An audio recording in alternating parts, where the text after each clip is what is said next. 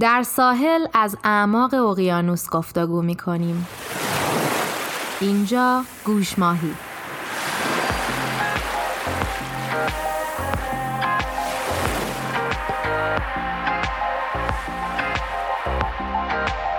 من مینا هستم. به همراه دوست عزیزم آناهیتا با دغدغه سلامت روان و خودشناسی این پادکست رو ادامه میدیم. سلام به همه. آذر ماه 1399 فصل اول قسمت سوم. سکوت تمشکهای وحشی زیر فشار 120 میلیمتر جیوه.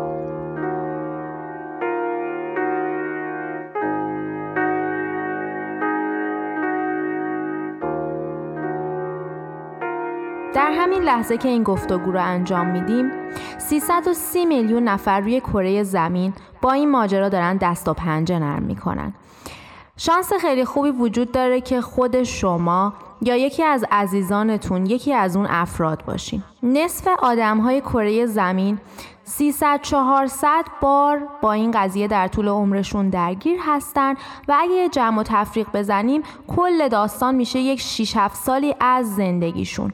ماهی یک بار و هر ماه به مدت 3 تا 7 روز. فکر کنم تا الان حد زده باشین که می‌خوایم راجع به چه موضوعی امروز صحبت کنیم. بله پریود.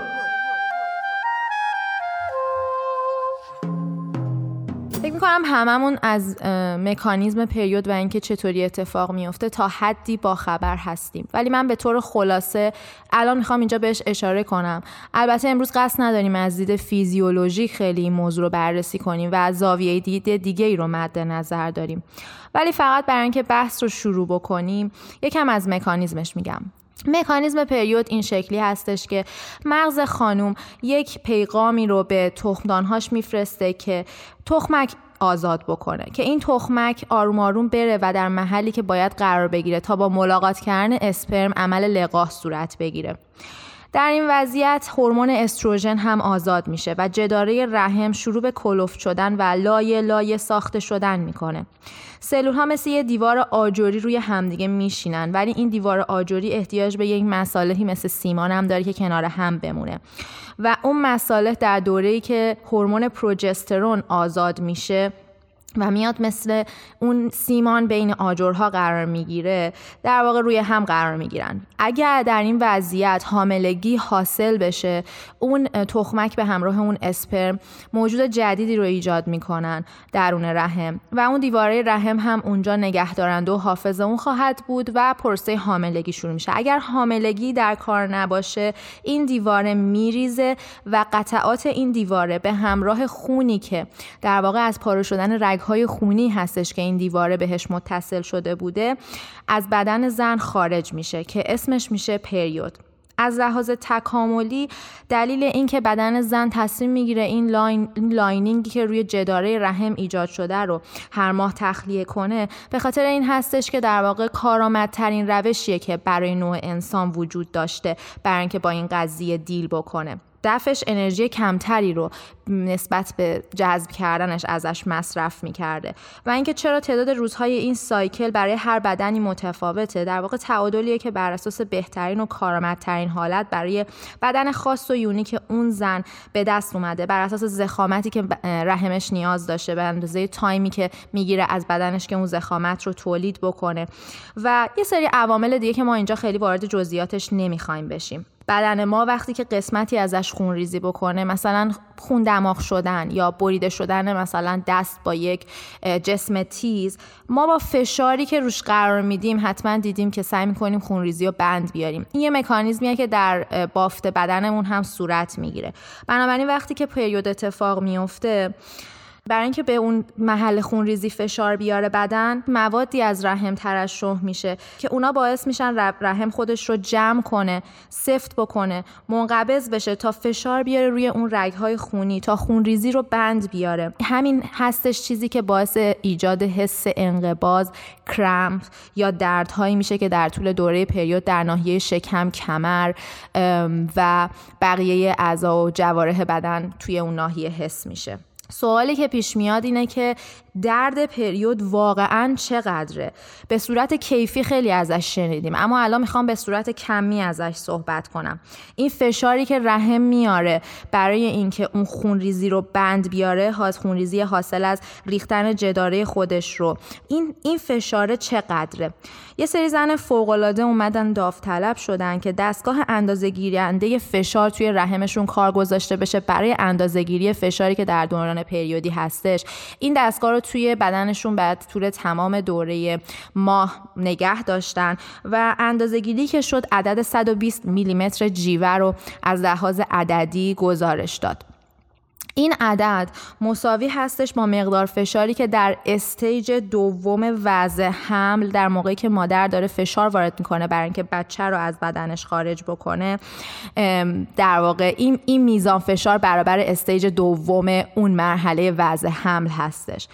تمام این توضیح هم در مورد درد برای اینه که فقط این, این که نباید بهش بی تفاوت بود یا انکارش کرد بلکه باید ادرسش کرد باید پذیرفت که وجود داره و در واقع به رسمیت شناختش که همچین دردی درد کمی نیست وجود داره و خیلی از آدما رو درگیر می‌کنه.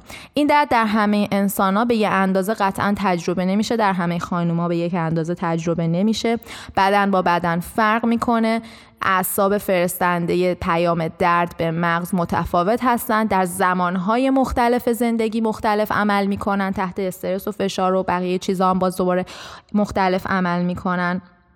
و اما اینکه ادرس کردن و به رسمیت شناختن این درد باعث میشه که حداقل دنبال راه حل بشه واسش اون بیرون گشت. یعنی علم بیاد اینو به عنوان یک مسئله تعریف بکنه و براش دنبال راه حل بگرده. اول مثلا به لحاظ جسمانی یه سری راه حل هایی مثلا تا همین الان هم پیدا شده. مثل قرص هایی که وجود داره. حالا قرص هایی که من خودم می‌شناسم خودم خوردم یا دیگرانی که اطرافم بودن دیدم استفاده می‌کنن و جواب داده واسه دوران پریودی. قرص مثل هیوسین مفنامیک اسید هستش. و جدای از اون قرص های هورمونی که میاد تعادل هورمونی یا هورمون بلنس بدن رو تحت تاثیر قرار میده. به طوری که درد پریود رو کم می‌کنه به همراه مقدار خونریزی که با اون همراه هست. روش های دیگه ای که من ازش شنیدم یک unit هایی هستش به اسم TENS T E N S اگه دوستانی در موردش بدونین می‌تونین سرچ کنین. اینها در واقع یک impulse الکتریکی رو به اعصاب میفرسته. یه دستگاهی هستش که مثلا فرض کنیم که مثل یه گن دور کمر بسته میشه و داخلش یه سری قطعات کوچیکی کارگذاری شده که اینا در واقع اندازه اعصاب میاد یه ویبره های ریزی و روی عصب ها وارد می‌کنه به صورت الکتریکی که اینها مثل یه ماساژای خیلی خیلی ریز میمونه روی کمر و شکم و در واقع ناحیه رحمی که این vibration ها این ویبره هایی که میده خیلی زودتر از حالا کسی نمی‌دونه دقیقا مکانیزمی که این داره عمل می‌کنه چیه ولی خب برخی از خانم‌ها جواب داده. فرضیه همینه که این ویبره ها سریعتر از درد به مغز مخابره میشه. بر همین باعث میشه احساس درد رو کم بکنه. و همچنین موجب ترشح هورمونی مثل اندورفین میشه که در واقع درد رو کاهش میده. به حال مکانیزمای پریود و اینکه چجوری دردش کار می‌کنه به اندازه که باید شناخته شده نیست و خیلی جای کار داره. خیلی مکانیزم های دیگه درگیره که هنوز ما نمیشناسیمشون.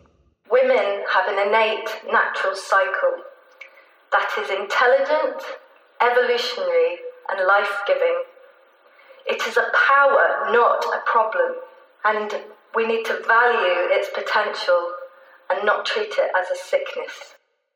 به غیر از درد و ناراحتی فیزیکی در واقع یه سری ابزاری که استفاده میشه در این دوران هنوز به اون بلوغی که کافیه نرسیده و مثلا وسایلی که هنوز استفاده میشن مثلا پد یا تامپون یا کاپ قاعدگی همه اینا جای کار خیلی بیشتر دارن برای اینکه با اندام های مختلف سازگار بشن. از لحاظ جنسشون که حساسیت زا نباشه از لحاظ قرارگیریشون که فضای راحتتری رو برای زن فراهم بکنه در این دوران. خب می‌تونیم هم حدس بزنیم که چرا تا الان به اون بلوغ کامل نرسیدن. به خاطر اینکه تا همین 100 سال 200 سال اخیر اصلا صحبت کردن راجع به مسائل زنانه خیلی تابو بود. حتی جرم و جنایت بود یه زمانی. برای اینکه برای همین نمی‌شد در موردش اصلا حالا بخوای صحبت بشه که صنعتی که با پایه مردانه داشت حالا بخواد درکش کنه و بهش رسیدگی بکنه براش راه حل پیشنهاد بده. مثلا همین برگردیم به صد سال پیش که تقریبا حدود تایمی بودش که اولین بار همین نوارهای بهداشتی و تامپون و اینها به وجود اومدن. قبلش یه وسیله وجود داشت به اسم هوزیر که یه کمربندی بود که دور کمر بسته می‌شد و یک مثلا فکر کنین یه چیزی شبیه پارچه بهش وصل بود که قابل شستشو بودش و همچین وسیله استفاده می‌شد. این وسیله اول از همه این که فقط توسط آدمای خیلی پولدار استفاده می‌شد و از اون طرف هم این که خیلی ناراحت و اذیت بود. ولی بازم خانم ها برای اینکه بتونن به فعالیت های زندگیشون برسن ترجیحش می‌دادن. حالا اینکه استوری پشتش چیه و چه تاریخچه ای داشته اونم به نوبه خودش قشنگه که من الان اینجا واردش نمیشم. ولی به طور کلی می‌خوام بگم ابزار و وسایلی که الان در دسترس داریم هنوز به اون چیزی که باید نرسیدن و خیلی جای کار دارن. نسبت به این که ما الان فضا رو نمی‌دونم اعماق دریا رو کف زمین و مرکز زمین و همه اینا رو تا رو شناخت خوبی در موردش داریم پیدا می‌کنیم. ولی هنوز در مورد ساده ترین اتفاق بیولوژی بدن زن خیلی عقب هستیم. بنابراین جایی هستش که خیلی میشه روش کار کرد. امکاناتی که باعث میشه که زنها از از عذاب و درد و رنج در امون بمونن اون امکانات خیلی ساده فراهم نیستش. حالا بحث اصلا بحث این که بشناسیم این مکانیزم و حال بر راه حل برش پیدا کنیم بحث من اینجاست که اصلا با همین امکاناتی هم که داریم اونجوری که باید بهش نمی‌پردازیم که زنهای آرامش بیشتری داشته باشن راحت تر باشن. حتی در جامعه مثل آمریکا که خیلی از وسایل ضروری زندگی از مالیات معاف هستند موقعی که یعنی اون جنس رو می‌خری میری دم صندوق احتیاج نیست براش مالیات اضافی پرداخت بکنی. نوار بهداشتی و تامپون و وسایل کلا مرتبط با بهداشت زنانه توی این گروه قرار نمی‌گیرن. حالا از جمله اجناسی که بخوام بگم تو آمریکا از مالیات معاف هستن مثلا در تگزاس بوتهای کابویی معاف از مالیاتن. در ایلینوی تخمه آفتابگردان در ویسکانسین عضویت در کلاب تیراندازی. و این لیست ادامه پیدا می‌کنه. منتها اقلام بهداشت زنانه در این لیست در بیشتر ایالت های آمریکا وجود نداره و از طرف دیگه کاور شدن یا پوشش شده شدن اقلامی که در بیمه هستش از بانداژ بگیر تا لنز چشم تحت بیمه قرار می‌تونه بگیره. ولی پد یا نوار بهداشتی یک وسیله لاکچری لوکس محسوب میشه وزیر تحت پوشش بیمه نیستش. این زمانی خیلی حس میشه که به خانم های فکر کنیم که سطح درآمد خیلی پایینی دارن سرپرست خانواده هستن حتی بی خانمان هستن و همه درد و رنجشون به کنار. وقتی که پریود میشن این مسئله رو هم باید باش دست و پنجه نرم کنن که یک وسیله یک اتفاق لاکچری انگار داره میفته در حالی که اینقدر طبیعیه و هر ماه تکرار میشه. مثلا تو مغازه ها اگه قراره که باشه نوار بهداشتی و تامپون به عنوان وسیله لوکس در نظر گرفته بشه این در صورتی می‌تونه قابل پذیرش باشه که دقیقا کنار اونا یه وسیله دیگه ای باشه که کارایی اونا رو داشته باشه ولی حالا نوار بهداشتی و تامپون مثلا لوکس باشه. ولی واقعیتش اینه که نوار بهداشتی و تامپون یا هیچی. و دیگه واقعا تو عصر و دوره امروز اون روش خیلی قدیمی که چی بود می‌گفتیم اینا؟ یونجه استفاده می‌کردن. آره به صورت تاریخی دقیقا اینکه اصلا free bleeding بوده یعنی میذاشتن آزادانه خونریزی بکنه. استفاده کردن از کاه و یونجه بوده. خیلی چیزایی که حالا کلی هم عفونت به بار می آورده ولی دیگه اون زمان که الان نیست قطعا.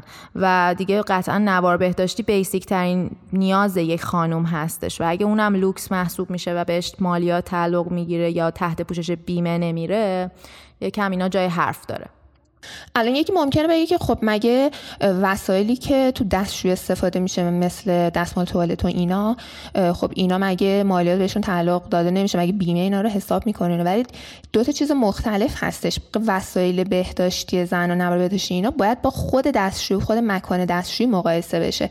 به هر حال توالت عمومی چیزی که جا افتاده شناخته شده از جزء نیازهای اولیه آدمای متمدن در نظر گرفته شده. خوب میشه که تو همون د... اینا یعنی جز ملزومات یه دستشویی بشه که دستشوی زن و مردا که جدا هست حداقل توی دستشوی زنها وسایل بهداشتی زنها باشه.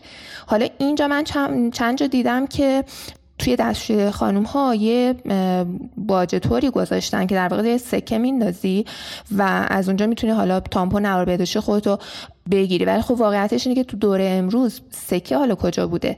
یا باز برگردیم به بحث قبلی خیلی پول ندارن. خیلی موقع مثلا اون خالی هستش اون دستگاه.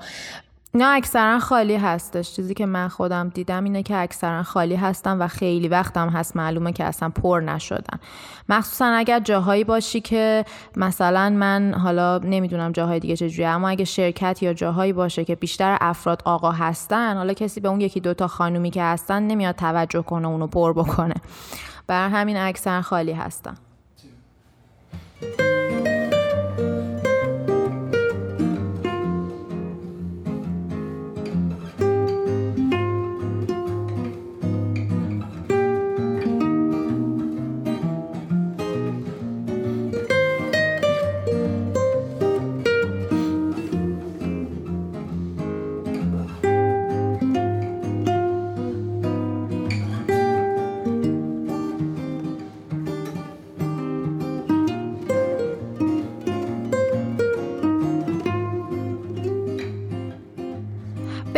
دردهای جسمانی که با این موضوع همراه هستش یه شرم و خجالتی یه لکه ننگی استیگمایی روی قضیه قرار داره که همه چیز رو خیلی سختتر و پیچیده تر می‌کنه. و گفتگو وقتی راجع به یه مسئله نباشه فضا باز نیست برای اینکه شناخته بشه. موضوعات پیرامونش به رسمیت شناخته بشه. در موردش وقتی حرف زده میشه آدما میان تازه می‌فهمن که خودشون داره چه اتفاقی رو درونشون میفته و تجربه می‌کنن. تا وقتی این فضای باز گفتگویی وجود نداره همه اینا در سایه ای از تاریکی میمونه. و می‌دونیم که فرهنگی که در بافتار و کانتکست جامعه در این مورد وجود داره سکوته. زیر سایه قرار دادنشه تو تاریکی گذاشتنشه. اینکه نوری روش نیست و نفی شده به طور کلی. انگار که وجود اصلا نداره. از جمله مثالهایی که اینو تایید می‌کنه این هستش که در واقع زبان کدگذاری شده براش وجود داره. راحت نمیشه در موردش صحبت کرد. باید مخفی بشه. در هنگامی که این اتفاق میفته ورود, ورود کردن به مساجد و حالا در فرهنگ های دیگه شرقی وارد شدن به معابد کاملا من شده. و در اینجا این مطلب پیش میادش که یه خانوم اکسکلود میشه بیرون گذاشته میشه از ورود و یه حالت نجاست یا یه حالت کثیفی یا سمی بودن روش گذاشته میشه. بعد مسئله ای که وقتی که مثلا میری مغازه بخوای توی ایران نوار بهداشتی بگیری توی کیسه مشکی قرار داده میشه همه اینا پیغام اینو میفرسته که این قضیه مایه ننگ هستش. از طرف دیگه توی ادیانی مثل یهودیت رابطه جنسی به موقع پریود کاملا من شده حرام محسوب میشه. نه تنها دوران پریود بلکه تا ده روز بعدش حتی. چرا که میگن که طرف باید هنوز پاک بشه و هنوز نجسه و هنوز کثیفه. من می‌شناسم کسایی رو از دوستام که بچه های مذهبی هستن و حتی تو خونه خودشون تو ماه رمزون برای اینکه مردهای خانواده متوجه نشن که اینا پریود هستن صبح پا میشن و وانمود می‌کنن که می‌خوان روزه بگیرن و سحر می‌خورن و بعد دوباره میخوابن یا حالا یواشکی غذاشون رو می‌خورن. و به نظر من این خیلی بد هستش که تو حتی با, با اعضای خانواده خودت هم راحت نیستی که یه مسئله که طبیعیه. یعنی تو هیچ نقشی توش نداری. انسان تو شب خوابیدی نفس می‌کشی بدون که آگاه باشی. تو شب خوابیدی پریود میشی و واقعا آگاه نیستی. و حتی توی جاهایی از ایران به طور مشخص چیزی یعنی من از طریق خواهرم که پزشک است و طرحش رو در واقع توی یکی از مناطق سیستان بلوچستان گذرونده بود متوجه این موضوع شدم که خیلی از خانوم ها تو دوره پریودشون واقعا روزه می‌گیرن. یعنی حتی با اینکه دینشون گفته که این کارو نکنین ولی با این حال به خاطر اون شرم و خجالتی که این برشون داره داستان پریود واقعا روزه می‌گیرم و این در حالیه که تو دوره پریود تو مثلا باید آب بیشتری بخوری. این تابو بودن و شرماور بودنش تا اونجایی هستش که توی تلویزیون مثلا آمریکا هم اولین بار کلمه پریود در سال 1985 یعنی همین 35 6 سال قبل تازه برا اولین بار استفاده شد که توی تبلیغ تلویزیونی Tampax بود. اتفاقا توسط کورتنی کاکس که همون مانیکای Friends هستش این کلمه پریود برا اولین بار توی تلویزیون آمریکا استفاده شد. در حالیه که تا تا همون 35 سال پیش شرکت های خیلی قولاسای مثلا کفش و چیزایی که باعث راحتی آدما میشن داشتن به شدت تلاش می‌کردن و تو بورس بودن و ولی خب 35 سال پیش برای در مورد خانوم ها گفتن کلمه پریود حتی بد بود. در مورد داستان پریود خیلی کم نوشته شده و گفته شده و واقعیتش اینه که من احساس می‌کنم وظیفه هر خانومی که راحت هست که در مورد این موضوع صحبت کنه و بنویسه باید این کار رو انجام بده وگرنه هی نسل ها میگذرن و هی همینطور شرایط برای خانوم ها تو این زمینه خاص همون همونطور میمونه. یعنی من احساس می‌کنم که درسته که تو الان خیلی راحت تر شده قضیه ولی باز خیلی جای کار داره. وقتی که یه مطلبی همراه با شرم باشه چه ایرادایی داره؟ وقتی که کالچر آف شیم روی اون موضوع قرار داده باشه باعث میشه که وقتی در موردش صحبت نشده یه چیزایی رو یه آدمی داره تجربه می‌کنه که عده زیادی ممکنه دارن اون بیرون تجربه می‌کنن و روش تحقیق شده در واقع میشه در موردش دونست. ولی اون آدم وقتی در موردش صحبت نمی‌کنه اصلا نمی‌دونه. و اینه که وقتی در مورد مسائلی که شرم و تابو روشونه صحبت میشه همیشه از آدما میشنوی که من فکر می‌کردم من تنها کسی هم که اینو تجربه می‌کنم. اولا که از بار اون موضوع از لحاظ روانی کلی کم میشه. دوما شروع میشه براش راه حل پیدا شدن و شروع میشه به دونستن اینکه فقط اون تنها نیستش. خیلی کسای دیگه درگیرش هستن. کنجکاوی در مورد بدن در مورد دونستن در مورد بیسیک ترین چیزمون خونه ما که بدنمون هستش به عنوان یه زن رو نمیشه با شرم جواب دادش. و فرق بین شرم و مراعات کردن دو تا چیز جداست. یا بیایم اصلا اسمشو بذاریم شرم و حیا. دو تا چیز جداست. اینکه یک مطلبی که در واقع تو داری مراعات می‌کنی و ازش صحبت نمی‌کنی مثلا اینکه الزاما وقتی داری میری بری دستشویی نمیای برای همه توضیحش بدی. درست. این یه جور مراعاته. ولی از اینکه دیگران بدونن میری دستشویی احساس خجالت بهت دست نمیده. منتها در مورد داستان پریود مسئله اینجا نیستش که تو فقط داری مراعات می‌کنی ازش صحبت نمی کنی به طور کامل یه حالت تابووار و شرم عمیقی که اگر کسی بفهمه تو کوچیک میشی تو شرمنده میشی از این اتفاق طبیعی که داره تو بدنت میفته و این حسا همراهش که موضوع شرم رو به دنبال خودش میاره. ببینید الان این سه تا دقیقا سه تا موضوع هستش اینجا. یکی اینه که جار بزنیم در موردش و بعد بیم سر میز غذا و همه جا راجبش صحبت کنیم. یه بخش دیگهش اینه که در سکوت کارامون رو انجام بدیم نبر رو قایم کنیم کسی نبینه به خاطر این موضوع استرس زیادی رو تحمل کنیم. همون پلاستیک مشکی که مینا گفت فلان بیسار. ولی یه قسمت دیگهش اینه که از چیزی که دست خودمون نیست و در واقع فیزیولوژی بدنمون هست باید خجالت بکشیم. بنابراین این سه تا موضوع مختلف هستش و ما نمیگیم اولی رو داریم اینجا رواج نمیدیم میگیم خیلی راحت جار بزنیم و به همه بگیم و اینا. دومی هم به نظرم یه چیز شخصی میشه ولی مسئله سوم شرم چون یه چیزی که خیلی رو روح و روان آدم اثر می‌ذاره و وقتی تو یه احساس شرم داری و از در نوجوانیت این احساس شرم شروع میشه تو جنبه های دیگه زندگیت هم قطعا تاثیر می‌ذاره. این می‌تونه تو کارت باشه توی زندگی زناشویی زندگی خانوادگیت باشه تو تربیت بچه باشه تو چیزای دیگه. آدمی که با شرم بزرگ شده با آدمی که با شرم بزرگ نشده قطعا تو این مورد فرق دارن با It shouldn't be an active feminism to know how your body works. It shouldn't be an active feminism to ask for help when you're suffering. The era of menstrual taboos is over. The only curse here is the ability to convince half the population that the very biological machinery that perpetuates the species, that gives everything that we have, is somehow dirty or toxic. And I'm not going to stand for it. And the way we break that curse is knowledge. خیلی ممکنه بگن که صحبت کردن در مورد پریود یک کنش اجتماعی فمینیستی هستش. ولی من می‌خوام در واقع با این حرف مخالفت کنم اینجا و بگم که این ساده ترین سوالیه که در مورد بدن زن میشه داشت و همونطور که آنایتا توضیح دادش بنا بر این نیستش که حتما همه زنها بخوان بیان در واقع رو توی اجتماع جار بزنن در موردش بخوان بلند بلند صحبت کنن. شاید اون اسمش رو بشه گذاشت اکت فمینیستی. ولی چیزی که هستش صحبت کردن در موردش باز بودن به شنیدنش. وقتی داریم رنج می‌کشیم رنجمون رو به دکتر حداقل مطرح کردن. و همه اینا در واقع اصلا نه تنها یک کنش فمینیستی نیستش بلکه یک سوالیه که برای هر کسی ممکنه وجود داشته باشه. یه کنجکاوی در مورد دونستنه که حق هر انسانی هست.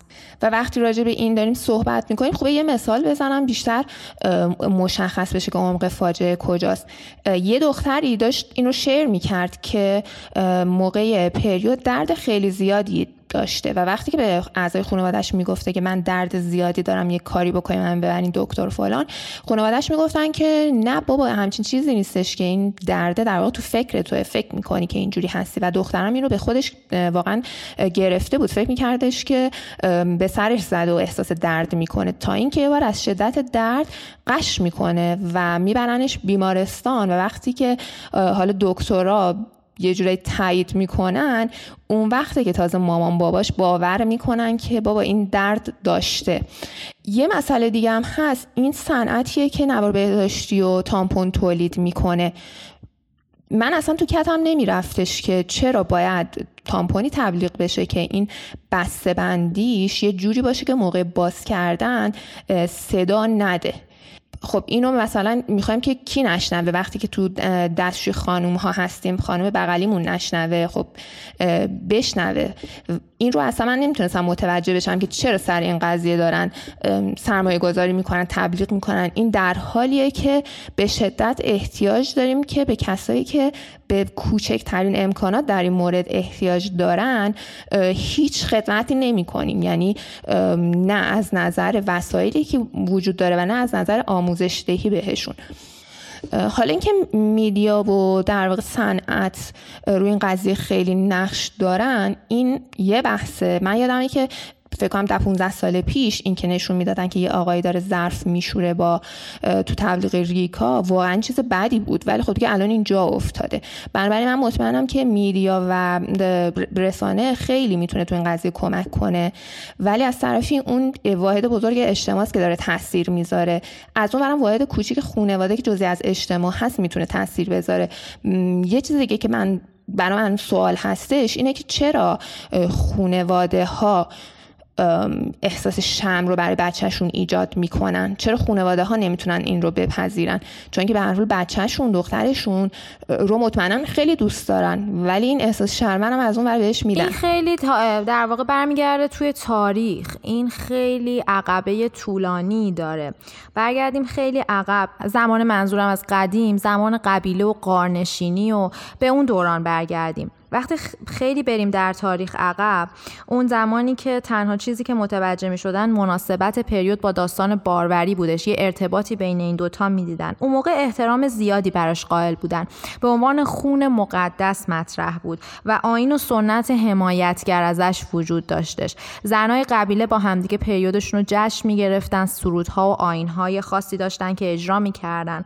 اما زمان که گذشت عوامل مختلفی دست به دست داد که حالا فرضیات مختلف مختلفی هم در این زمینه وجود داره که این موضوع به تابو تبدیل بشه.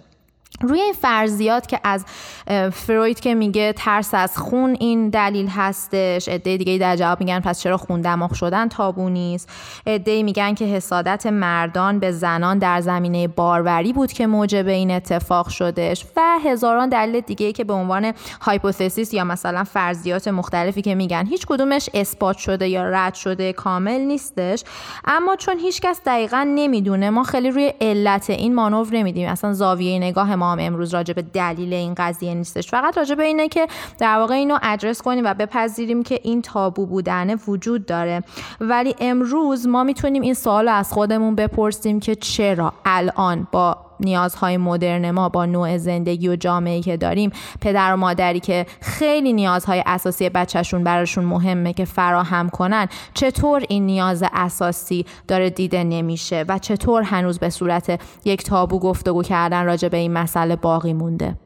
حالا فکری که من می‌کنم در مورد اینکه چرا خانواده ها با این موضوع راحت نیستن حالا اینکه میگی جنبه تاریخی داره قطعا یه یه بخشه. یه بخش دیگه هم اینه که من فکر می‌کنم وقتی که بچه ها در واقع بالغ میشن پریود میشن یه جوری پدر مادر دارن انگار وارد یه فاز دیگه ای میشن و بحثای اگزیستنشیال براشون پیش میاد و نمی‌خوان یه جوری باور کنن که بچهشون بزرگ شده و بنابراین خیلی علاقه نشون نمیدن به اینکه در مورد این مسئله صحبت کنن و بنابراین این این فقط در مورد پریود دخترها نیست. من می‌دونم پسرهایی هم هستن که با اینکه کی ریششون رو بزنن مسئله داشتن و براشون سخت بود و خانواده راحت اینو نمیپذیرفتن. به خاطر همین میگم که این ممکنه که داستان مربوط به این باشه که بابا مامانا واقعا حس خوبی ندارن از اینکه بچهشون داره یه دفعه اینقدر بزرگ میشه. ولی به حال بچه بزرگ میشه و این اطلاعات بالاخره از یه طریقی بهش وارد میشه. چه بهتر که این اطلاعات در دست اول و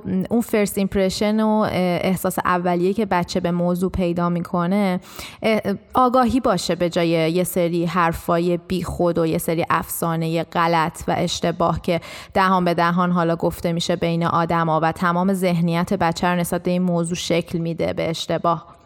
و چیز دیگه هم که هست فکر می‌کنم پدر مادر ها یه جورایی برای اینکه نگران بچه هاشون هستن می‌خوان که بچه هاشون اصلا خودشناسی جنسی نداشته باشن که توجهشون به این مسئله کم بشه که مبادا کار اشتباهی بکنن که به هر حال مسئولش پدر مادر هستن دیگه. من فکر می‌کنم تصور پدر مادر اینه که صحبت کردن نمیشه که این موضوع رو یه جوری باز کنیم یه جوری مطرحش کنیم که هم اون بچه احساس آرامش داشته باشه و نسبت به خودش حس بدی نداشته باشه و هم این رو بهش بگیم که و هم بایدها و نبایدهای اجتماعی رو بهش بگیم.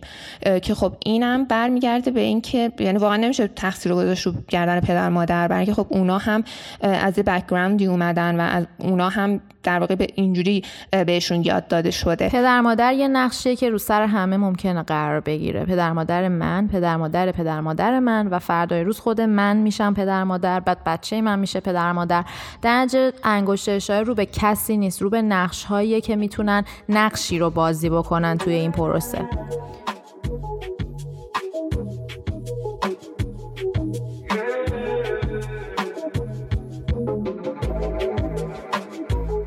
من این قسمت رو از کتاب خانم شهلا زرلکی به نام دشتان، قاعدگی و جنون زنانه برداشتم.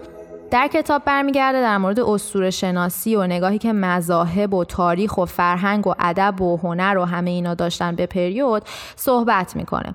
در فرهنگ زرتشتیان زنی که پریود می‌شده پریود شدن زن از بوسه اهریمن بر سر زن به وجود اومده بوده. و از همینجا میشه دید که خب چه نگاه منفی و مسمومی روش بوده. و نگاه ادیان هم به این مسئله در واقع همین پایه یکسان درد حقارت و ناپاکی رو برای زن داشته. و زن دشتان یا همون پریود در فرهنگ زرتشتی پلیدترین موجودیه که بشه تصورش رو کرد. از اینکه در واقع توی یه سری اتاقک هایی دور از شهر اون رو نگه می داشتن یه اتاقک خیلی کوچیک حتی سقف کوتاهی داشته و بعد اونجا میشسته و حتی به خاطر اینکه آتش در زمان زرتشتی یا مقدس بوده زنی که دشتان بوده در فاصله خیلی زیادش نباید آتش می بوده برای همین توی اون حالت باید توی سرمای اونجا تو تاریکی و سرما اون حالت خود خودش رو پریود خودش رو میگذرونده برای مدت 6 روز. و حتی تا این حد که اون کسی که براش غذا می برده اولا باید تو ظروف مناسب نمی رو تو ظروف خوب نمی برده تو ظروف به درد نخور باید غذا رو می برده. و از طرفی هم باید با نمی‌دونم یک فاصله خیلی خوبی از خانومه وای میستاده که انگار که اون زهر و سم خانومه یا اون اهریمنی بودن خانومه بهش وارد نشه. تا تعداد روزای زیادی با هیچ مردی نباید هرگز صحبت می‌کرده وگرنه مردها دیوانه می‌شدن به جنون می‌رسیدن یا هر چیزی. خلاصه این نگاهی بوده که در اون زمان بر روی زن وجود داشت. داشته بعدا هم خب ادیان همین با همین پایه یکسان ادیان دیگه ادیان ابراهیمی هم با همین پایه یکسان تقریبا به این موضوع نگاه کردن. میگه که زمانهای گذشته اینجوری بود. واقعیتش اینه که توی نپال هنوزم این داستانی که میرن تو آلونک های کوچیک میشینن زنا تمام مدت شش هفت روز نمی‌تونن توی جامعه باشن هنوز هم وجود داره. و اینکه خب هیچ امکاناتی ندارن. دیگه اگه سرچ بزنین به اون جاهایی که میشینن میگن منستریشن هاب و واقعا آلونکه. یعنی در این حد که باید چنباتمه بزنی بری داخلش بشینی و هیچ امکانات گرمایش سرمایش که خب قطعا نداره. و همین فکر کنم 2019 یه, خان... یه خانومی با دو تا بچهش که بچه کوچیکش بودن که اونجا بودن به خاطر اینکه گرمشن آتیش روشن کرده بودن و از دود اون خفه شدن و مردن. یه دختر دیگه 21 ساله سر همین داستان آتیش گرفت و سوخت توی اون آلونک و این تو قرن در واقع 21 هست همین الان داره اتفاق میفته می‌فهمم آره. یه تجربه هم خیلی از اخیر بگم فقط به دلیل اینکه خیلی نزدیکه. من همین چند روز پیش توی محله کار داشتم درد خیلی زیاد پریود رو تجربه می کردم و دقیقا همون روزم باید یه پروژه رو تحویل می‌دادم. حالا فشار روانی که بود. چون درد پریود اصلا قابل توضیح دادن نیستش. برای اینکه فقط قابل بیان بشه ما به صورت کمردرد و سردرد و دل درد ما خانوما بیانش می‌کنیم. ولی در واقع یک دردیه که در سراسر بدن پخشه و اصلا نمیشه به عنوان یک درد موضعی حتی ازش حرف زدش و یه حالات خاصی رو به همراهش داره به لحاظ هورمونی به لحاظ اینکه مغز همون کار کرده همیشگی و نداره. یه تفاوتهایی رو با خودش داره که خیلی نمیشه شرحش داد. برای همین به نظرم همون کلمه ای که بگیم پریود هستم فقط نمایشگر اینه که چه بلایی داره سر طرف میاد چه اتفاقی داره براش میفته. هر چیزی دیگه ای ساده سازی این هستش. خلاصه من در این شرایط بودم و داشتم با خودم فکر می‌کردم که چی می‌شد اگه این هارمونی محیط کاری با بدن زن در واقع در ارتباط بودش و من این زمان از ماه رو برای برای بستن آخر پروژه که فشار پروژه اون روز روی من بودش برای بستنش و انتظار می‌رفت از من این کار رو انجام بدم یه همچین حالتی پیش نمی اومدش یه صحبتهایی هست مبنی بر اینکه بیایم و مرخصی پریود رو در نظر بگیریم. حتی در کشوری مثل هند که خیلی هم تابوهاش دقیقا به اندازه کشور خودمون ایران هستش یه شرکتی اومده بود این رو اجرا کرده بود که حتی با مخالفت خیلی زیادی مواجه شده بود حتی از طرف خود زنان. زنانی که می‌گفتن این باعث تبعیض میشه. یعنی حرفشون این بودش که وقتی که شما این کار رو می‌کنین شرکت ها ممکنه که دیگه ما رو نخوان استخدام کنن به عنوان زن چون بدونن که یه مرخصی های این وسط می‌گیریم یا حقوق نمیدن بهمون تو این مرخصی. و اینم قابل درکه چون هنوز آمادگی فرهنگی اجتماعی وجود نداره. این زنها می‌گفتن که یعنی چی؟ ما یعنی همه متوجه بشن که ما این تایم ما پریود هستیم پس شرم ما کجا رفته؟ حیای ما کجا رفته؟ و این از اونجایی میادش که محل کارها خب از بیس توسط نیازهای انسان امروزی ساخته نشده. حالا چه برسه به نیازهای زن امروزی. و خب این فضا رو پیش میاره دیگه. به حال اون آمادگی وجود نداره. صحبت کردن در مورد این چیزا خوبه. تا یه روزی شاید به اونجایی برسیم که همونطوری که مرخصی زایمان یه روزی اصلا تعریفی نداشت و همه فکر کردن که اصلا زن نباید تو محیط کار باشه به دلیل زایمانهاش. امروزه تبدیل شده به یه چیز خیلی مت... خیلی جا افتاده. هنوز هم گیر و گورای خودشو داره. داره مرحله های مختلف بلوغ خودش رو طی می‌کنه. ولی مسئله پریود حتی هنوز وارد این مباحث هم به حدی که واقعا بگیم همه ما از این موضوع شنیدیم نشده و خیلی جای بحث و جای کار داره. برای پالیسی هایی که میشه روی این موضوع گذاشت در مورد وسایلی که میشه ابزارهایی که میشه استفاده کرد حتی اپلیکیشن هایی که می‌تونه توی این موضوع زنان رو بیاد حمایت کنه. خیلی جای کار وجود داره. لازمه که تاکید کنیم که همه خانوم ها دچار این احتیاج ندارن به استراحت ها. مثلا از هر ده تا خانوم یه خانوم هستش که درد و درد زیادی رو تحمل می‌کنه و خونریزی خیلی شدیدی داره و واقعا سرش گیج میره. و واقعا احتیاج به استراحت داره و بحث اینه که چطور یه آقا اگه پاش بشکنه مثلا راحت میگه که من پام شکسته امروز نمی‌تونم بیام سر کار. این هم برای اون خانومی که واقعا دیگه نمی‌تونه بیاد و واقعا ناراحت هستش باید اونقدر عادی بشه که دیگه مطرح بشه و کسی از این بابت نگران نباشه.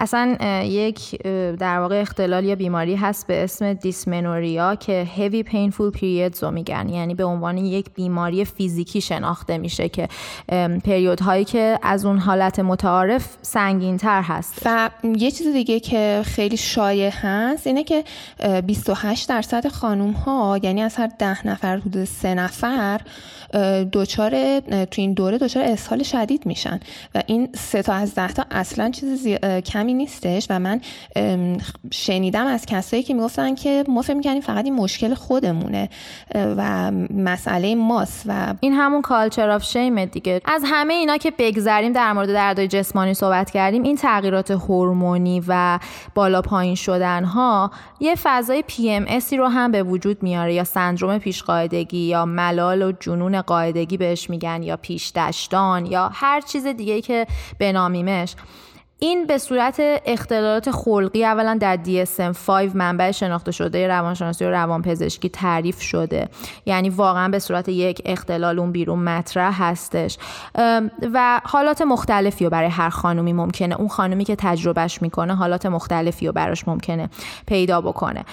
از لحاظ حسی اگه بخوام در چند جمله خلاصش کنم مثل فرو ریختن جهان مثل اینکه هیچی سر جای خودش نیست مثل اینکه نظام معنایی جهان داره میریزه و همه چیز داره به زوال میره. که ولی بعدش وقتی پریود اتفاق میفته این می‌تونه همراه باشه با بازسازی حس بازسازی مجدد جهان و از نیستی به هستی رفتن که تجربه خیلی منحصر به فردیه برای خانوما. ولی در زمان PMS در واقع خیلی مساوی هستش با حالتهای شدید می‌تونه دپرشن و افسردگی شدید هم در واقع مقایسش کرد. افکاری که می‌تونه کاملا حالت متفاوتی از حالت دیگه مواقع دیگه ماه برای خانم داشته باشه. و خب حساس شدن هم یه علامت دیگه هست به خاطر این. و اینجوری بوده که تو زمانهای قدیم بحث زمان انسانهای نخستین و اینا خب ازدواج و اینا که خیلی نبوده. یه خانم می‌تونست که توی مثلا یک سال با مرد زیادی در ارتباط بوده باشه. بنابراین آخر هر ماه این برای خانم ایجاد می‌شد که یه این حساسیت زیاد باعث می که به فکر فرو بره و حساس باشه نسبت به اینکه آیا کسی که تو این ماه باش partner بوده partner خوبی هست یا احتیاج داره که عوضش کنه و بره سراغ یه کسی که در قوی تر هست و به حالا تولید اسپرم بهتر می‌تونه ارائه بده. هدف بارداری بوده دیگه. وقتی نتونسته تو ماه باردارش کنیم چون باردار شدن باعث میشه پریود قطع بشه. وقتی که پریود وقتی PMS رو داره تجربه می‌کنه یعنی که قرار نیستش که باردار بشه. این حسه که بدنش داره یک پالسی رو میفرسته بیرون که شرایط رو بشینه از بیخ و بون چک کنه که چرا باردار نشده؟ باید باردار می شده یه چیزی غلطه این وسط. و این حساسیت توی این دوره به خاطر این بوده که حالا تو زنهای امروزی هم تا یه حدی مونده. و زنان امروزی نسبت به زنان دیروزی هم به خاطر تغییر سبک زندگی و کاهش تعداد زایمان و شیردهی چون پریود توی دوران زایمان و شیردهی قطع میشه. به خاطر همین زنان قدیمی خیلی کمتر تعداد پریود کمتری رو تجربه می‌کردن در زندگیشون. می‌خواد اینکه خیلی از تایمای زندگیشون رو تو شیردهی یا زایدا یا بارداری بودن.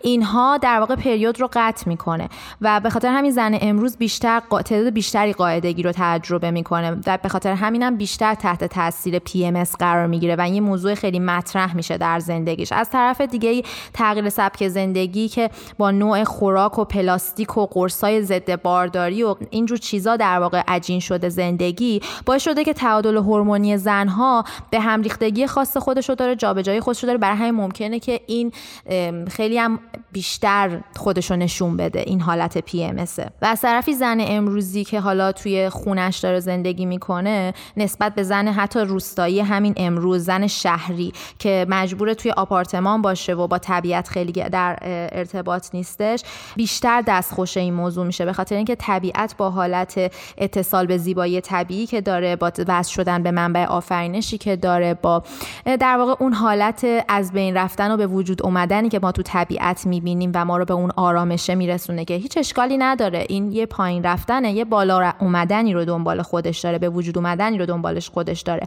زن شهری با این طبیعت که می‌تونه آرومش کنه از این بابت خیلی در ارتباط نیستش. بخاطر همین خیلی از خانمای شهری می‌بینیم گل و گلدون و گیاه و به خونه خودشون میارن یا پارامترهای طبیعی دیگر رو یا هنر رو به خونه خودشون میارن و خودشون در معرض دانش و اتفاقاتی قرار میدن که بتونه این حالتهایی که تجربه می‌کنن و یه جوری عمیق براشون انگار توی قلبشون شرح بده.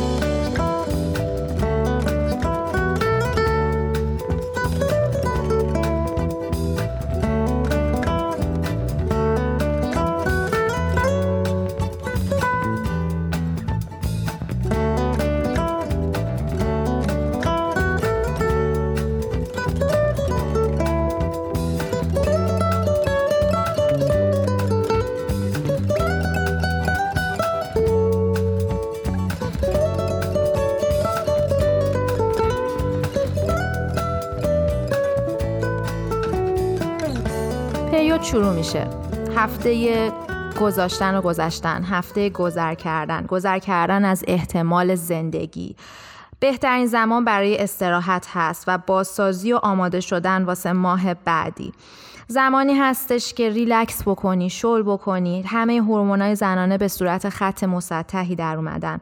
زمانی هستش که اگه دلت می‌خواد تو رخت خوابت پیتزا بشینی بخوری دوست داری بشینی توی وان چیپس بخوری دوست داری تا دلت می‌خواد junk food بخوری شکلات بخوری هر کاری دلت می‌خواد بکنی لم بدی تو لباسای راحتیت و همه چیو فراموش کنی رژیمای غذایی تمام چیزایی که برنامه ریزی سفت گرفتن کار کردن خیلی آروم و ریلکس این زمانو بگذرونی.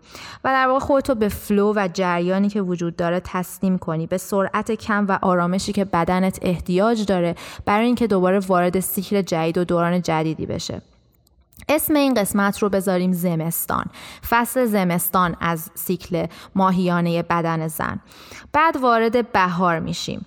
از انتقال بین زمستان تا بهار که تقریبا 6 تا 14 روز طول می‌کشه فاز خلاقیت یک زن هستش. زمانی هستش که بیشترین خلاقیت در او شکوفا میشه. زمانی هستش که حتی اگه در خونه باشه شروع می‌کنه به تغییراتی که در خونه میده. دکور خونش رو جابجا می‌کنه به گلدوناش رسیدگی می‌کنه. ممکنه که موهاش رو دستخوش تغییر قرار بده. لباسای رنگ و با رنگ بپوشه. بهار شروع میشه. بهار, هفت... بهار هفته ای هستش که هفته دوم این سیکل هفته قدرت یک زن هستش. زمانی هستش که در واقع تخم طلا رو می‌ذاره. زمان تخمک گذاریه استروژن میره بالا. تستوسترون هم تا حدی میره بالا.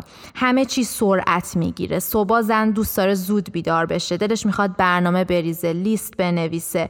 و این هفته هفته که احساس می‌کنه تمام دنیا در اونه و می‌تونه بره همه دنیا رو فتح کنه. از بهار به تابستون. زمانی هستش که فاز ارتباطی زن اوج می‌گیره. دو سه روز طلایی هستش.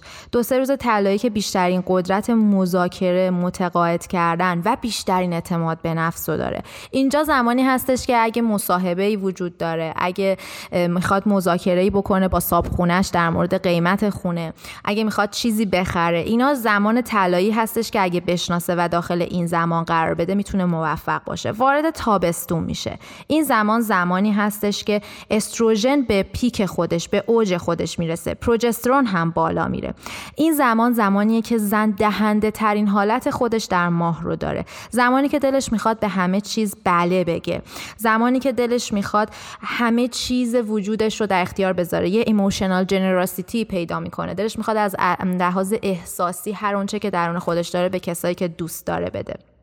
این دوره دوره هستش که 10 تا 15 روز طول می‌کشه تا بیاد بخواد برسه به اینکه دوباره زن پریود بشه که وارد پاییز بشه که حالا باز اونم توضیح میدم و بعد پریود بشه. این قسمت قسمتیه که فاز تکمیل پروژه هاست. خیلی فاز خلاق یا مذاکره ای نیست. به جاش فاز انجام کارها هست. یعنی کارهایی رو که حالا طراحی کرده بوده توی اون ابتدا تمرکز کنه روی جزئیاتشون و ببنده اون پروژه ها رو. زمان حسابداری و گزارش در واقع می‌تونه توی پروژه هاش توی کاراش چه به لحاظ کاری چه به لحاظ زندگی.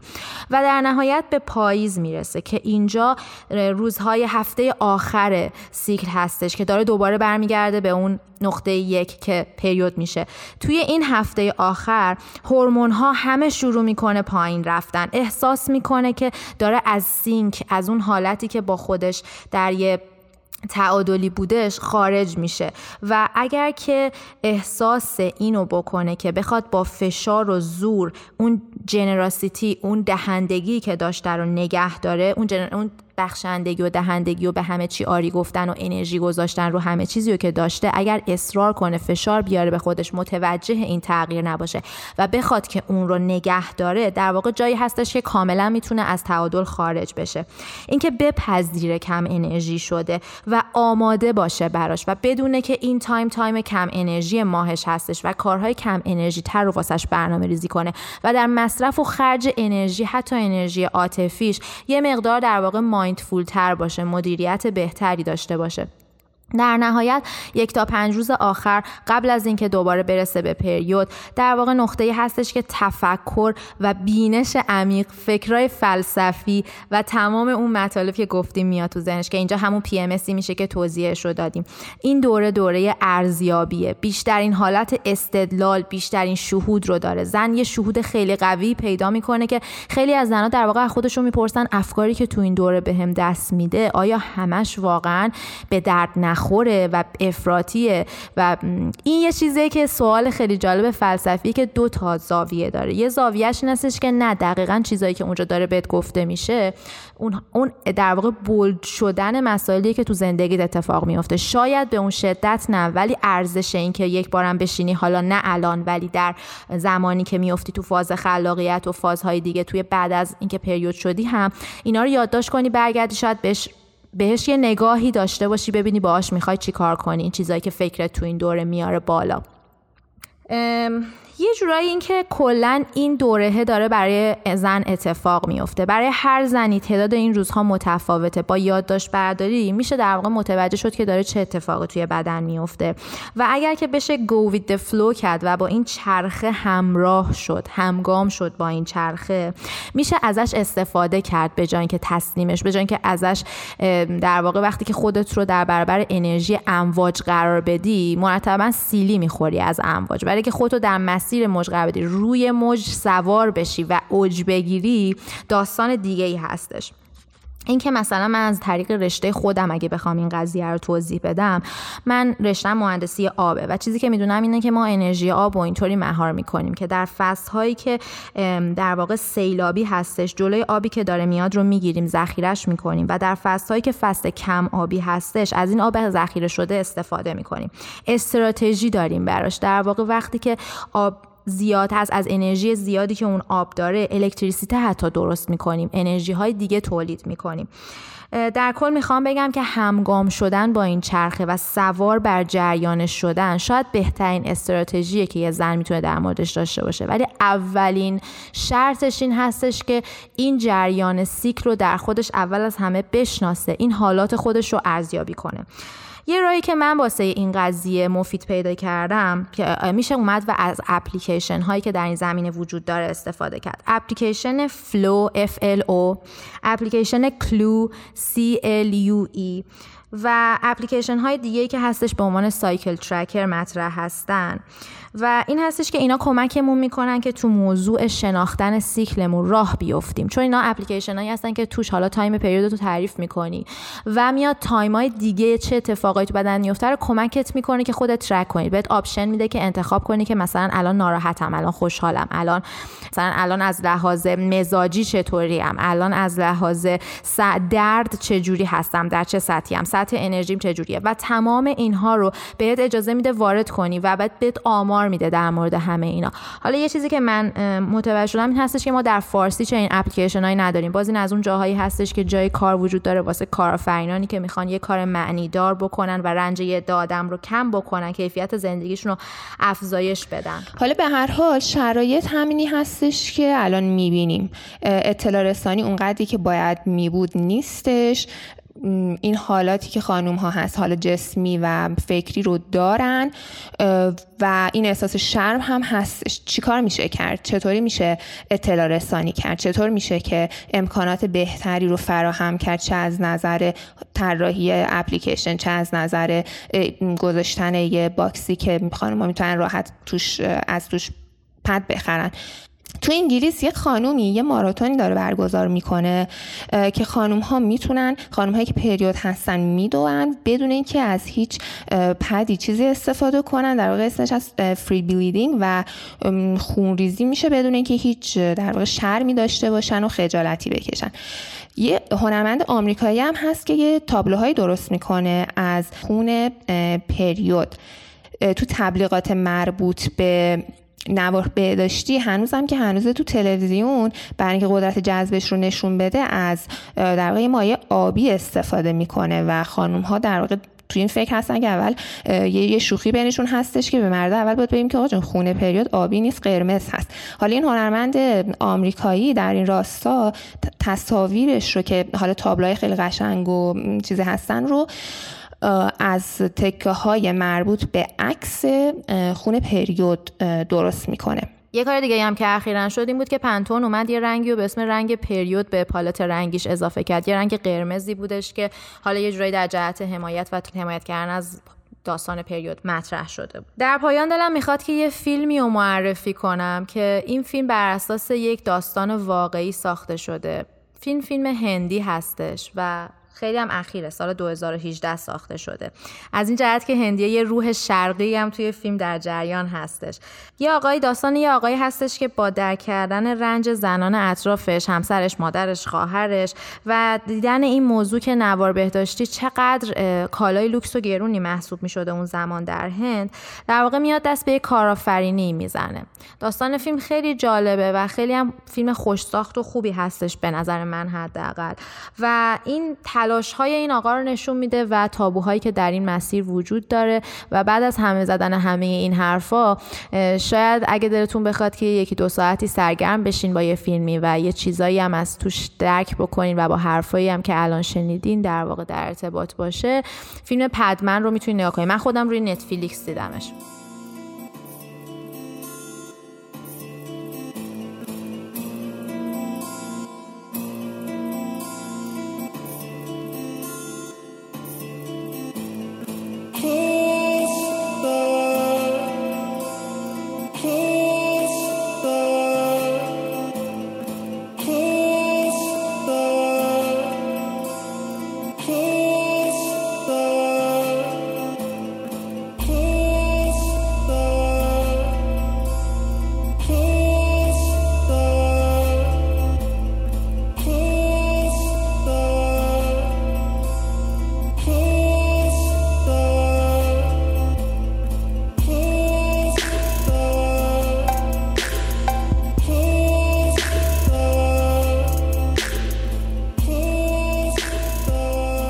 در این قسمت سعی کردیم که با استفاده کردن از تجربیات خودمون و تحقیقات مختلفی که به واسطه تجربیات خودمون توی این زمان داشتیم توی این سالهایی که داریم پریود شدن رو تجربه می‌کنیم داشتیم.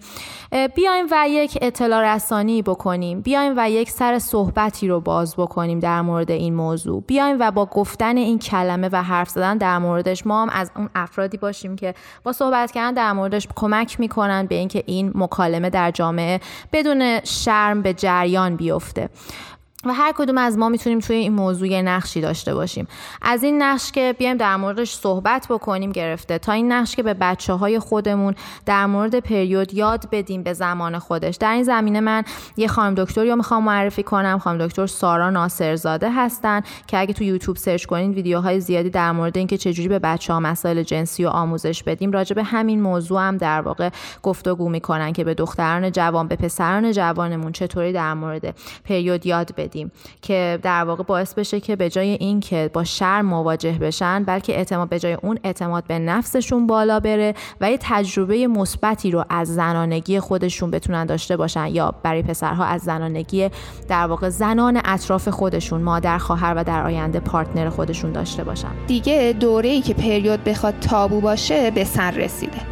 شما هم اگه تجربه در این مورد دارین که فکر می‌کنین که به اشتراک گذاشتنش به بقیه کمک می‌کنه اگه فیلمی کتابی چیزی می‌شناسین مستندی که فکر می‌کنین به آگاهی دادن به آدما کمک می‌کنه و یا ایده ای دارین که فکر می‌کنین کسی که دنبال کمک کردن به دیگران هست دنبال کارآفرینی هست خوبه که انجامش بده با ما به اشتراک بذارین. و صحبت کردن در مورد داستان پیوت همینجا به پایان نمی‌رسه. چون که این موضوع استحقاق بیشتر در موردش صحبت کردن رو داره.